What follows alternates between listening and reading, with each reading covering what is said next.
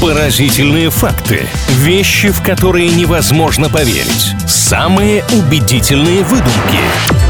Правдивая ложь на правильном радио. Этот выпуск рубрики «Правдивая ложь», где мы делимся интересными фактами, пытаемся друг друга подловить на каких-то моментах и нюансах. Хочется начать с такого практически провокационного вопроса. Маша, смотрели ли вы телепузиков? Ой, да, Тинки-Винки, Дипси, Ляля По, ну как же без них? Еще бы чуть-чуть, мне кажется, и вы запели. Но тогда ловите первый факт и разбирайтесь, правдивый он или нет. Правда ли что, место, где снимали телепузиков, было настолько секретным, что и посетителям этого места, и людям, которые работали на съемках, завязывали глаза по пути туда. Так, я вспоминаю, что у них были пейзажи, какие-то холмы, что-то такое. Я почему-то думала, что их снимали вот на конкретно зеленом фоне. И почему это место могло быть таким секретным? Мне кажется, это неправда. Наоборот, как-то они должны были выходить со съемок, их встречали толпы фанатов. Зачем это все скрывать? Это все ваши мечты, Мария, на самом деле, мы-то знаем. Но нет, это абсолютная правда, потому что шоу действительно было мега популярным, и люди бы просто не смогли работать, потому что туда бы понабежали а, мамы с детишками, хотели бы все время фотографироваться с телепузиками, потому что успех был невероятным. Поэтому никому, вообще никому,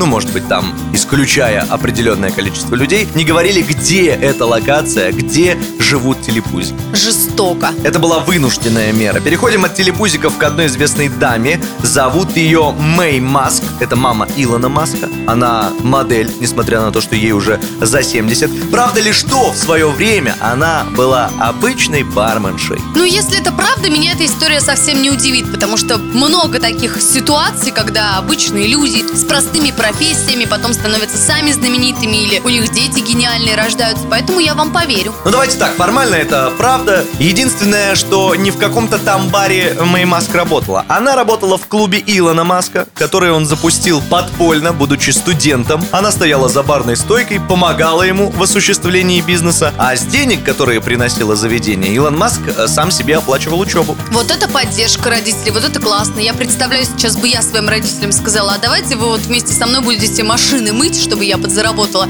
Мне кажется, им эта затея не понравится. Причем нелегально, потому что официально этот бар не существовал. Интересная, конечно, семейка. Правдивая ложь на правильном радио.